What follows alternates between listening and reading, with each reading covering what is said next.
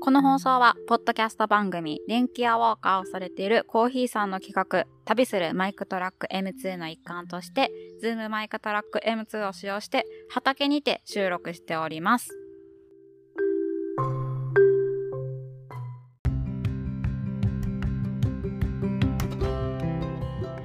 皆さんこんにちは。大変ご無沙汰しておりました。兵庫県神戸市の農家、尾崎農園代表の尾崎のなみです。ほんま、大体半年ぶりの更新になってしまいました。この半年間も結構いろいろあったんで、数回はちょっとその近況報告会ということで、まあ番外編ですけど聞いていただければと思います。まあまずコロナにかかった話ですかね。あの、これが結構後引いちゃって3ヶ月くらい収録もゲスト出演もできなかったんです。あの、今からの話、あの、その言い訳がどうこうっていうよりは、あの、コロナかかってない人がいたら、まあ、参考にしてほしいなと思ってあのあんましんどくなかったでとか熱一瞬出たけどすぐ治って療養期間暇やったわとかねあの聞くんですけどそれほんまに軽症やった人の話やと思ってください。言うてもねあの私も搬送とかはされてないんで軽症の方やとは思うんですけどあねそれでも結構しんどかったので参考に。あの、まずね、夫が発熱しました。年末ですね。そのね、ちょっと前から、なんか、喉痛いかも、みたいなこと言ってたから、一応隔離はしてたんです。その自宅内隔離。あの、まあ、これ、年末年始の尾崎農園的には結構稼ぎ時なんですよ。年末商材扱ってたり、その年始は他のお店がお休みになるので、まあ、結構お客さん来てくださったりとかでね、あの、まあ、休むわけにはいかないと思って、あの、やってたんです。念のため。で、まあ、夫は部屋に引きこもってもらってて、まあ、あの、私たち寝室も別々なので、で、私はですね、まあ、ほぼほぼ忙しい時期なんで、早朝から日が暮れるまで農園の方にいて、まあ、ご飯とかもね、畑で食べて、あとはお風呂と寝るためだけに帰るようにしてたんですけど、無理でしたね。あの、夫が発熱した2日後くらいに私も喉がモヤモヤするなってなって、まあ、これあかんやろなと思って、その、とりあえず必要になりそうな食材とか薬とかもろもろ買い込んで、もう帰宅しました。あかんなって思ったんで。で、案の定ね、まあその日の夜くらいからしんどかったはしんどかったんですけど、まあ、ちゃんと熱測ったの翌日の朝やったんかな。でもそこで38度以上発熱しました。で、その後、ロキソニン服用しながらでも38度台の熱が5日間、完全に平熱に戻ったのが発熱後8日目とかかな、でした。でもまあね、あの熱はいいんですよ。熱よりやばかったんが喉の痛みね。あの人生で初めての痛さでしたね。唾液飲み込むだけで勇気がいるんですよ。あのこれ大げさに言ってるわけじゃなくてまあ、他の風邪とかでも喉痛くなったりとかすると思うんですけど、まあ、あのその次元を超えてるというかあの痛すぎて涙が出るみたいな感じでしたね。だからこうグッての飲み込まんとしんどい。まあね、あとはもう、これ究極やなって思ったんですけど、横になったら喉が痛いんですよ。あの、扁桃腺も咽頭も腫れちゃってて、なんかね、もう重力すら痛い。こう普段、こう座ってる時にまっすぐ下にかかってる重力がこう横になって、あの、90度、垂直の方向にかかった時に、もう多分どっかがなんかおかしなってるんでしょうね。めちゃくちゃ痛いんですよ。で、だからもうほぼ寝れないであとまあその買い込んだ時に私結構普段の風邪の時喉のウルスプレー使うんですけど痛い痛いと思ってあこれ喉のウルスプレーしよういつもこれで楽になるしと思ったらもうしみてしみて。あの これはリアルにあの涙が出ました。あの痛すぎてね。悶絶してました。であのまあそんだけ喉が腫れてるんで声っていうのがね発熱してから2日目、3日目かな。もう、あの、全く出ない状態でした。あの、これ、音声コンセンツでわかるんかわかんないけど、はぁ、はぁって感じ。今のわかるなんか BGM 入ってたらわかんないかもしれない。で、なんか、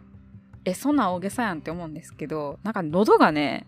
物理的にね、普段の5分の1くらいの狭さになってる感じです。うん。あ、こう、人ってこうなったら声出へんねやなって思いました。でもあの、これちょっと余談なんですけど、あの、この時期ちょうど農園の方の電気工事と、えー、水道工事とトイレの設置工事が入っててでまあこれあのいつもうちのハウス建ててくれたりとかしてるあの地元の業者さんやったんで立ち会いっていうのはしなくて大丈夫やったんですけどあのまあね確認せなあかんこととかも多いから何回もあの電話してきてくれるんですよ。こっち全く声出ないんですよ。でもなんか電話って反射的に出ちゃうじゃないですか。で、なんか、向こうも多分息遣いだけは聞こえてて、まあもうね、そのたんびに、まあ、わーって話してもらった後、まあ、あの、夫に電話変わって、ちょっと LINE で返信しますって言ってって筆談でして、あの、そう言ってもらうみたいなのを、あの、何回かしました。まあ、これね、あの、LINE 使うのか電話使うのかね、結構個人の好みがあるので、電話が好きな方なんでね、はい、あのご迷惑をおかけしましたということで。まあね、もうほんまにとにかくね、熱確かにしんどかったんですよ。熱も結構出た方やったので、でもね、それとかね、マジでどうでもよくなるくらいに、もうとにかく喉が痛い。あの、さっきも言いましたけど、横になっても痛いから、あの、寝れもしないんですよ。しかも、そんななんか動いたりして疲れてないからね。もうなんか、うん。なんか人生であんなにこう、ああ、喉が痛いっていうのを考え続けた2日間なかったなって思います。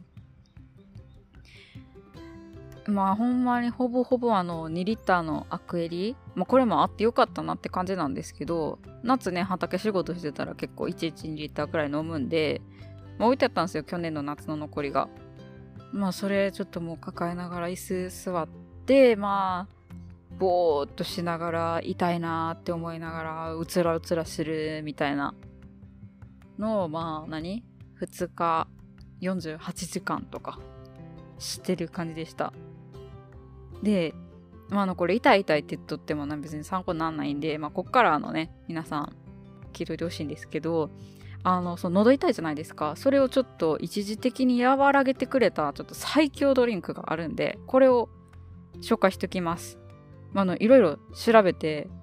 あれ飲んで痛くないこれ飲んで痛くないみたいなことをしてたんですけどあの、まあ、これ最強なんで。まあ準備するものめちゃくちゃ簡単です。まずお湯ねこれはどこにもありますねあとは牛乳これね皆さんあの牛乳でスマイルプロジェクト今進行してますので皆さん牛乳しっかり飲んでください冷蔵庫にはしっかり牛乳常備してくださいあとはあの蜂蜜ですね養蜂業界もしんどくなってきてるので、はい。ぜひ蜂蜜もいっぱい消費していきましょう。美味しいしね。あと、龍角散のど飴です。これ、このまあまあ、蜂蜜と龍角散とか結構カットカンとないかもしれないですね。これを準備します。でこれなんか余談の余談みたいな感じなんですけど、ほんま皆さん龍角散って食べれます？あの、私結構苦手な味というか、そもそも飴とかガムとかのあの、口にずっとあるもの結構苦手なんで、まあ、あの、龍角散、しかも味もちょっとね、苦手というか、あの、あれなんですよ。味覚障害？味の方はちゃんと分かってたんで、で、あの、鼻も詰まってないんで、あの、甘い味と鼻に抜ける感じがちょっとあの、苦手で、まあでもね、あの、喉楽になるから食べって言われて頑張って食べる？飴って食べるっていうんかな？わかんないんですけど、まあ、あの、それもきつくなった末に、いろいろ調べてたどり着いたレシピです。あのー、これめっちゃ、まあもう本、自分今発熱してると思って、喉もめっちゃ痛いと思って聞いてください。まず、コップ準備します。もうね、これ、紙コップでいい。洗うのしんどいからね。紙コップに龍角散のダーメン1粒入れて、あのポットでお湯沸かしたものを少量入れてください。で、それをひたすら混ぜて、お湯に龍角散のダーメを完全に溶かしきります。これね、結構お砂糖溶かすみたいにちょっとフリフリフリフリしたり、あの、くるくる回してたら結構すぐ溶けます。で、あの、次ね、そこに牛乳入れてください。もう、ちゃんとコップ1杯まで入れて、あの、蜂蜜もね、お好きな量入れてください。私は結構、たっぷりめが好きです。普段なんかね、蜂蜜そんなたっぷり使うともったいないなっていう気がするんですけど、この時もうご飯これしか食べれなかったので、もうびっくりするくらい蜂蜜入れてました。で、その後ですね、レンジで1分半くらいチンしてもらったら出来上がりです。まあ、あの、端的に言うと、龍角散入り蜂蜜たっぷりホットミルクってやつです。お母さんにはもうこれを出したら出てくるやつ。でね、まあね、ほんまこれが最強でした。まずね、あの、ずっと言ってたじゃないですか。飲み込むのがそもそも痛い。で、これ、飲み込むとき全然痛くないんで、飲めます。ごくごくは無理ですけど、ごく、うん、痛くない。ごく、うん、痛くない。みたいな。いや、痛いんですよ。痛いんですけど、ふ、まあ、あの、普段ちょっと喉痛いかな、くらいの痛さなんで、いけます。で、この龍角散と蜂蜜、あの、結構即効性があるなっていう感覚で、あのね、飲んで、ほんまにすぐくらいから、こう一時的に、はぁってなります。喉が痛くなくて。和らぐ感じです。あの、痛みが完全に取れるわけではないし、多分これで治るとかいう話でもないんですけど、まあ、あの、和らぎます。もうこの瞬間がほんまに幸せみたいな。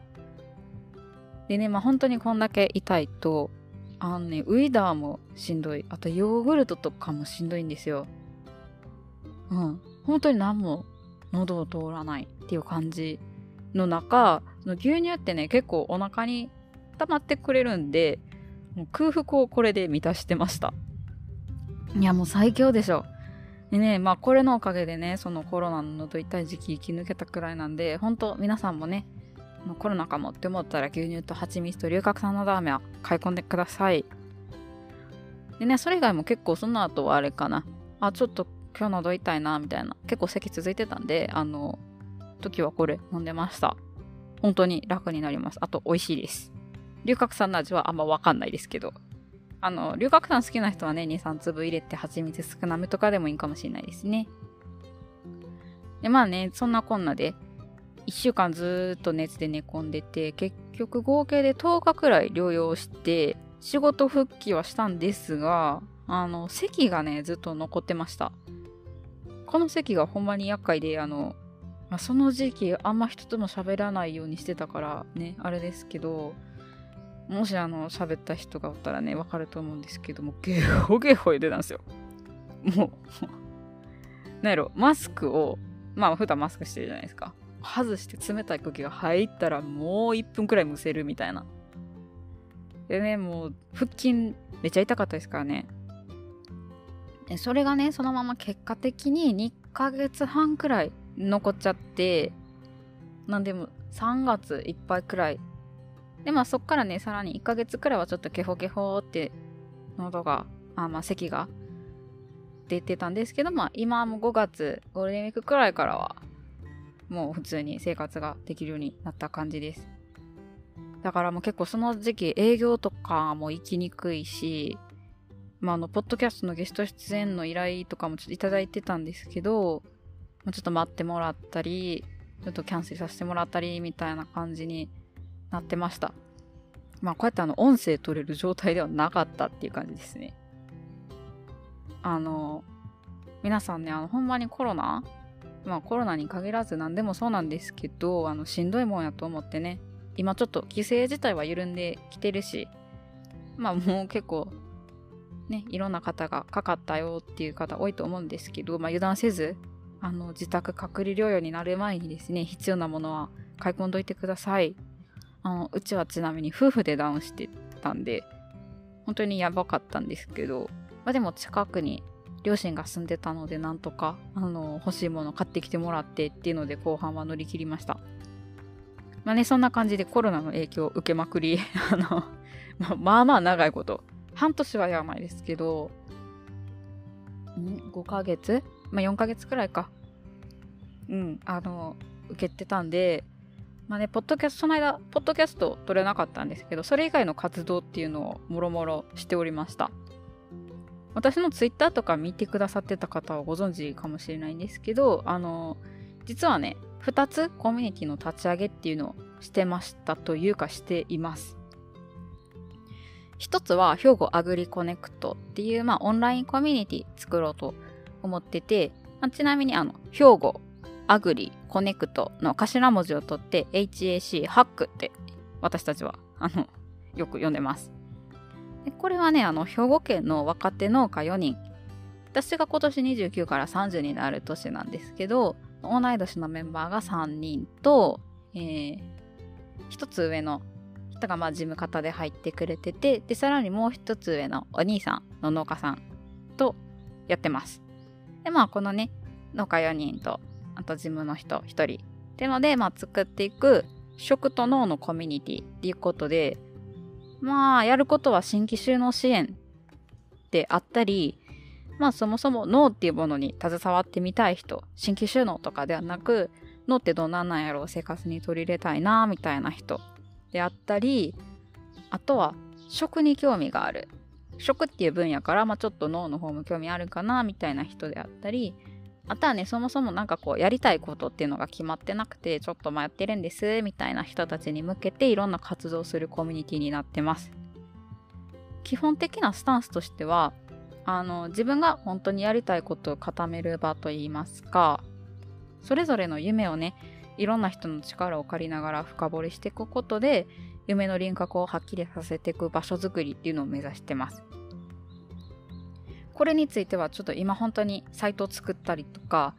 あとはその行政であったりあの農家さんであったりいろんな協力団体との打ち合わせっていうのに急ピッチで進めてるところなのでちょっとオープンはもう少しお待ちください。であのもう一つはですね伊川田にオフラインサロンといいましてあの私兵庫県神戸市西区っていうところで農業してるんですけどでまあうちの隣の隣の隣の谷かな？でのあの伊川谷っていうとこがあるんですけどそこで作ってる団体です。